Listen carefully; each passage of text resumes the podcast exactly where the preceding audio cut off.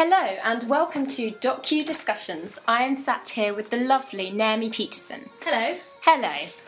um, we have the almighty plan of taking our first episode of Docu Discussions, and we have decided that we would like to first look at a specific period of time and any developments that took place in documentary theatre. So, the key influences, key productions, etc., etc. Then we would like to move on to look at any evidence that documentary drama is growing as a form. So, in my recent research that I've conducted, I was investigating various reasons behind why this might be happening. So, we've had a little pre discussion to see how that's going to go, but we're going to go into a bit more depth now. We are. We are indeed. Finally, we will look at a specific production that's on in the UK or just been on in the UK, and we will give you our valuable opinions, whether we loved it or loathed it. That's the plan. Here we go. This is episode one of Docu Discussions.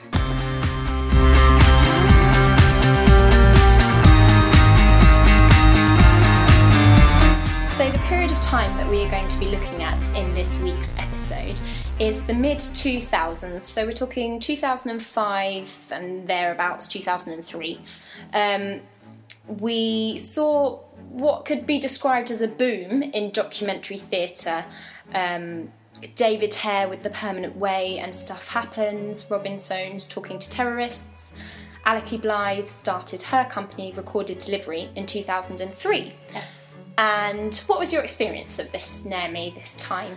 Well, um, the first thing I saw was actually The Permanent Way, um, which I believe was in 2004. Um, so that was my first, in fact, yeah, I think that was before, was that before Talking to Terrorists? Yes, Yes. Talking to Terrorists 2005. Yeah, so I saw The Permanent Way. That was my first real experience of docudrama, um, and it was something um, I'd never really experienced before, and I think it kind of paved the way in many respects for a lot of the stuff that came afterwards. Um, so while a lot of the stuff that came afterwards was kind of influenced by Britain at the time and the fact that we were going to war and um, there was a lot of kind of political anger and unrest over that.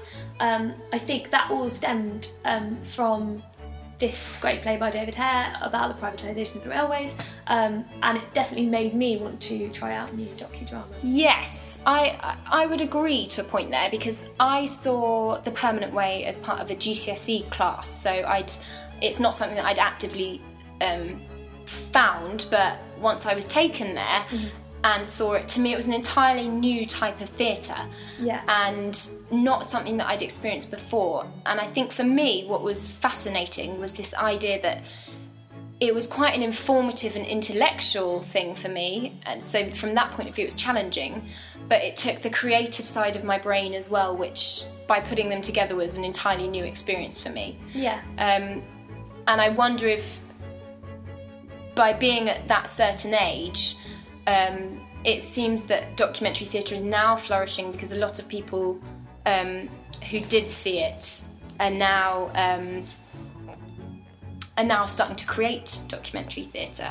So I'm not just saying Yeah. the permanent way, but who saw plays during this period of time, the, the mid 2000s. Yes. So you're saying that kind of the, the young people who, who saw that, who were Mm. influenced by that, then went on to um, to go and see and to create their own Dr. Mm. which is why there was that big kind of boom.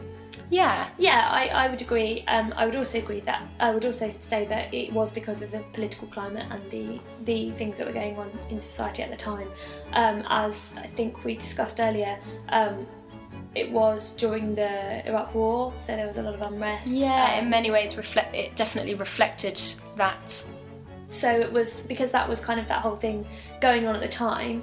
I do agree. I think that people kind of saw that the permanent way had such a good effect, had such an important effect, that here was a new way of taking Mhm. theatre in order to address issues and to get people talking about them and to get them excited about them and to get people who weren't necessarily interested or affected by the media reports Yeah, understanding what was going on and had to have an opinion. I mean, another important thing about that period of time is that there was this technological revolution in, in many ways. Facebook was getting quite, you know, that was the start of Facebook Yeah. really flourishing.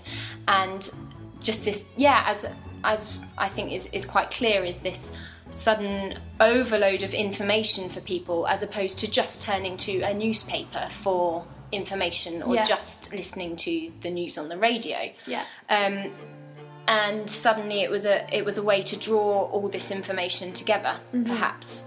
Um, and give it kind of a personal touch and a, a creative A touch creative, and, yeah. and try and affect people that way um, which is yeah often very effective Yes, and let alone the fact that in the mid 2000s they had the delights of not being in a recession. Yes, Which is something we're yet to experience in our working lives. Um, okay, good. So, especially in our profession in our profession, indeed, tough times for actors tough times, but hey, we're making use of it. yeah Keep it going. Um, so next we're going to move on to looking at some reasons behind um, why documentary theatre could be proliferate that I have I have discussed in um, my my essay and if you would like to find out more about that please look at my blog which is www.00amandablack at blogspot.com um, so I'm just going to read a couple of quotes. Um, this is going to be looking at um, the the traditional media and perhaps the idea that it doesn't give um, people the truth that they might be looking for, and whether documentary theatre has the um, ability or potential to fulfil this. Because um, in 1968, Peter Weiss, in Notes on Documentary, argued that radio and television could remain unsurpassable in the context of pure information if this remained the main aim. Instead of concentrating on news, they concentrate on speed of delivery, which has resulted in the construction of a false reality. That was in 1968. We then look at 2005, and Hare, I quote, said, In my experience, the newspapers are a combination of what people never meant combined with what people never said. Verbatim does what journalism fails to do. The world is changing, complicated things are happening. Journalism is failing us because it's not adequately representing these things. Very interesting. very interesting well um, Where to start? what to say about that um, We're not trying to solve the world, we're just having a little think about it. Um, so uh, I think that's that Hare makes an interesting point. Um, I think obviously uh, look at that was made in 2005, wasn't it? That comment. Mm, look at today, the Leveson inquiry, the complete distrust and disenchantment everyone has with um, with the press, with the tabloids, with with papers, with with any way of reporting the press. There's just- Yes, distrust, but how much? And, and also, I think it's a changed expectation of the media. I, Yeah. I don't expect to see the truth written down in many things. Oh, see, I, I'm quite, I'm still quite naive in the sense Maybe I'm a bit cynical. There's something gone you expect to read things that aren't true. I expect, I do expect the truth, but I, I, I think it depends on the nature of the topic that's Yeah. being covered. you expect kind of a kind of rough outline of the facts without Yes. any kind of real insight into what Yeah. what's behind it and what they're what the person who's written it is trying to achieve. Mhm. Um, and I think because that's that is so often the case in our society, and because we have so much of this information at our beck and call, um, a lot of it is unreliable. You know, you can literally just log on to an iPhone, like Well, yes, because a a lot of the time you don't know the source of the information. Exactly. So you could just get information at your Mm. fingertips, and it's it's refreshing to think that the theatre and the rise of the docudrama and verbatim theatre is um, committed to kind of refinding this truth and merging kind of the truth of people with with the fact of the day and because they've you know verbatim theatre goes as far as actually interviewing real people Mm. um, whose words are then kind of very rarely touched or Mhm. altered and because it, it, its its mission is to kind of present the truth in in a within a creative framework then Yes. it's an it's an exciting I and I think there's a certain not naivety, but in terms of the press, I mean, it is it is about speed of delivery these days, as as was said in 1968. Speed of delivery is key because if you don't report the story first, someone else will have. Um, so it might be at the expense of certain facts. However, with with theatre, we're aiming to to show a personal story, and and I think there's a slightly different aim in the final outcome. Yeah. So that means that as a creative, I think there's a much more of a commitment to being honest with people. I Yeah. mean, you're using them for your artwork. Yeah, definitely. What you were saying about speed of delivery, um, whoever who was it that said that quote? Uh, Weiss. Yeah. So what he was saying, like that's not, you know, that's not the aim with theatre. You know, Yeah. newspapers have to get stuff out. We want a away. six week rehearsal Yeah. process. exactly. you know, there's that commitment to getting everything exactly right and to being really and to honouring these people who because Yeah. you kind of have to do them the service of of getting it right and and And again, it's that thing of having met the people personally and reporting their story or seeing pictures of, of whatever happened. It's like this yeah, you do want to honour them and you have a commitment to them of, of staying truthful and they're going to see the production shortly, so you're Yeah. not going to turn around and tell lies about them. I Um, agree. I, I think, um, yeah, I think uh, in in my opinion, like the, the one of the most refreshing things about docudrama is that, in many ways, it's just like all theatre in that it's telling the stories of people. But what's so good about it is it, it is edu- it has got the educational, the factual aspects, but it has got the autobiographical aspects. But it is it's still telling it is it's telling a story that of real people, and that's you know that's, that's- what we as people connect to is other people's stories. And if they are telling truthful, important stories, then that's Mm-hmm. a really interesting experience and something that I think young people today would be excited to, to go and see. Like you know all the Yes. stuff that's going on. And that would be a beautiful way of taking us back before we diverge. Oh, right, to, okay. to seeing it as as a reason why it, it has become more popular over the years. yeah, definitely. Um, Sorry, have I, lovely. have I skipped ahead? No, you haven't at all. That is that is bang on the note of looking at a reason why it has continued to grow and become more popular. Because with this traditional media not being necessarily as reliable, but people still seeking truth and understanding. Maybe it's just a different way of analysing, you Yeah. know, and it offers that. Can I can I just add one more thing? Just Absolutely. the fact that going back to the point I made earlier about our society being saturated with so much information at, Mm. at our fingertips, that wasn't the case 20 years ago. Um, we didn't have iPhones, we didn't have. Well, it was a lot more difficult to facilitate Yeah. a piece of theatre like this. Yeah, so um, people are looking for kind of different because we're so saturated. You're looking for other ways in, for other Mm-hmm. Yeah. more and more ways of kind of finding what getting to the root of the matter without being kind of given these red herrings.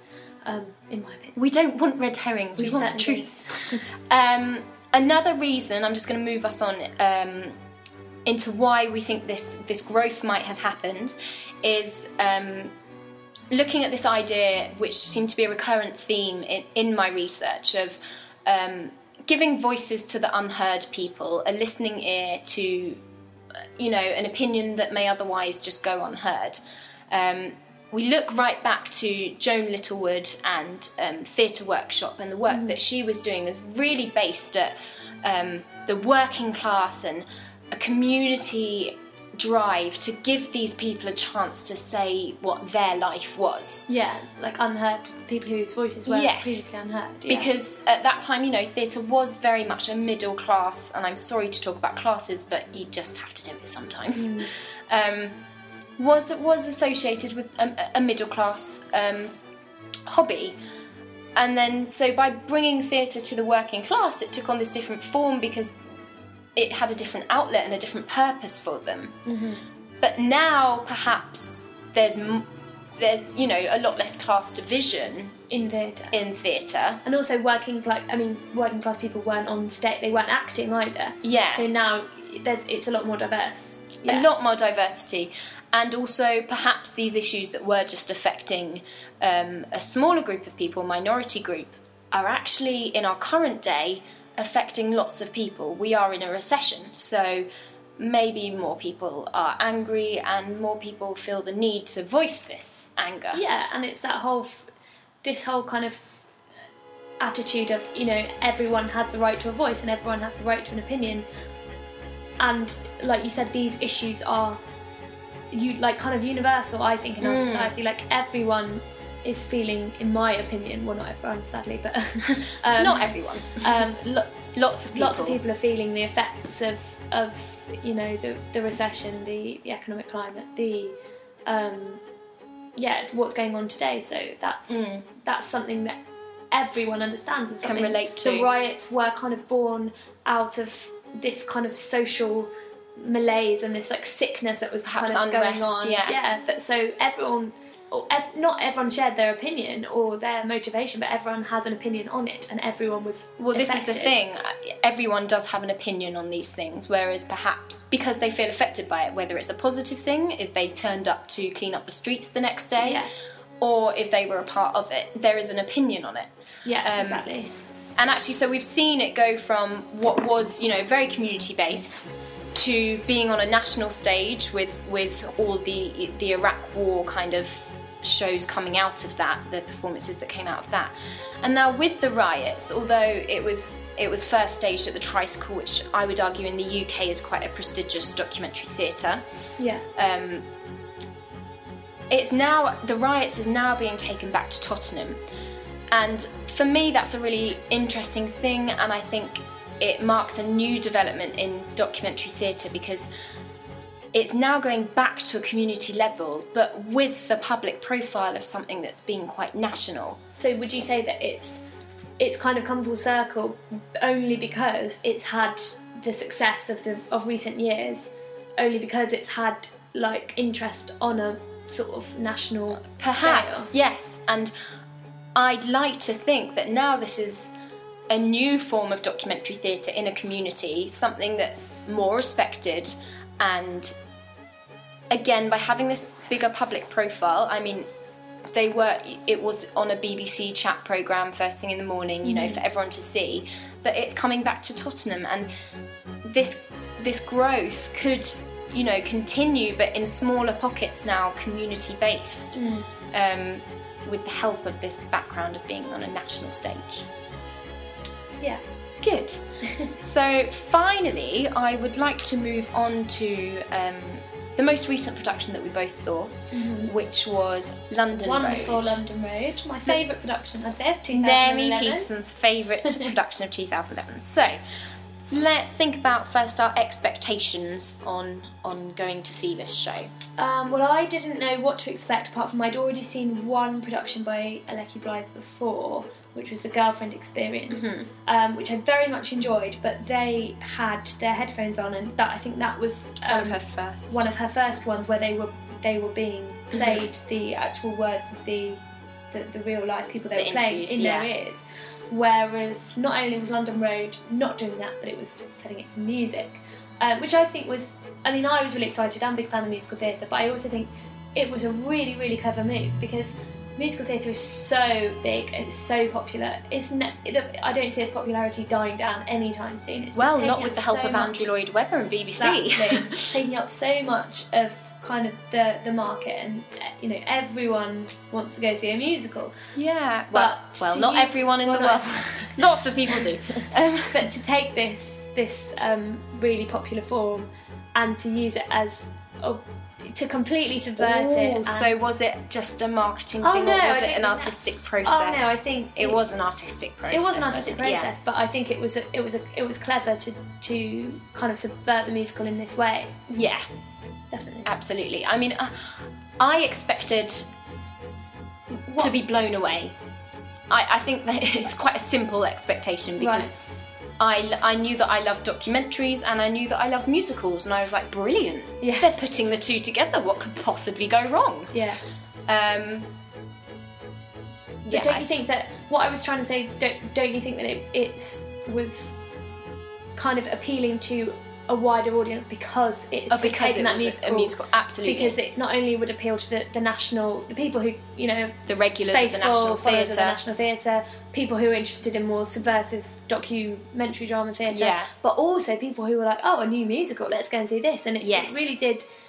I, I just thought it was wonderful. It was like- ticking many boxes Yeah. in terms of appeal. I, I think I was blown away. Like I- I think it was, it was really clever the way they kind of merged that into speech. The fact that the actors I, I'm glad they, they weren't on headphones because I think it was much Yeah, more appealing. yeah. I mean, for me, uh, there's I I'm not for a moment saying that. Mhm. I'm thinking. You can probably hear my thoughts now. what what I loved was that I could appreciate that this was an entirely new form of theatre, Yeah. and it was at the National, and it was a complete experiment. Yet it was in this prestigious theatre. Stuff that experiments like that is normally in the fr- is you know Yeah. fringe based. So for me, that was great. But I think I might have been more excited by sitting in a rehearsal process. Do you reckon? I don't know. I I I think what I what I liked about it was it, it had that, but then it also had that showmanship, and the, it was the finished product. And I think that's Mm. it, that's what I would look for in a docudrama. I don't go to the theatre to go to a lecture because I could just go to a lecture or Yes, a kind of indeed. you know like a speech or a, a discussion. You go if you're going to see a documentary piece of theatre, you go to be entertained, but Mm. to to be challenged as well, and to hear hear, hear stories that are truth. What I thought was really interesting is in a musical, you rarely, I mean, if you've got like a narrator in a musical, um, then this happens, but you rarely get directly addressed as you're being sung to. Yeah. And and this was like a really fascinating part for me where we're used to being just about used to being direct directed at I don't know how to say that now. Yeah. Spoken directly to Yeah. in speech. But the fact that it happened in song was great. Yeah, definitely. That doesn't happen in a musical normally. And that was what, good. What you were saying about it being at the National, it's a piece of essentially a piece of verbatim theatre, which is a musical, which Mm. is about you know something that really happened about murdering prostitutes in Ipswich, which is a bit of a Mm. Quite a weird subject. mix. Would that have gone on in the Cottesloe 20 years ago? Probably not. Absolutely that's not. the point that the whole kind of crux of the matter, isn't it? That, and that's where we see how far it has come yeah, and has flourished. yeah. And I'd like to see it again. It's a shame it didn't have a longer run. I think Yeah, well, it was extended as well. I know, so good. So good. so there we have it. That is our um, docu discussions episode one. I hope it's been entertaining and informative for you, much like documentary theatre should be in itself, in my opinion. Humble opinion. Um, thanks very much for listening. If you'd like to find out more, as I said earlier, please take uh, take a time to look at my blog. Um, and we'll post up a few more um, thoughts from our discussion today. It's www.00amandablack.blogspot.com. Thank you very much and enjoy the rest of your day.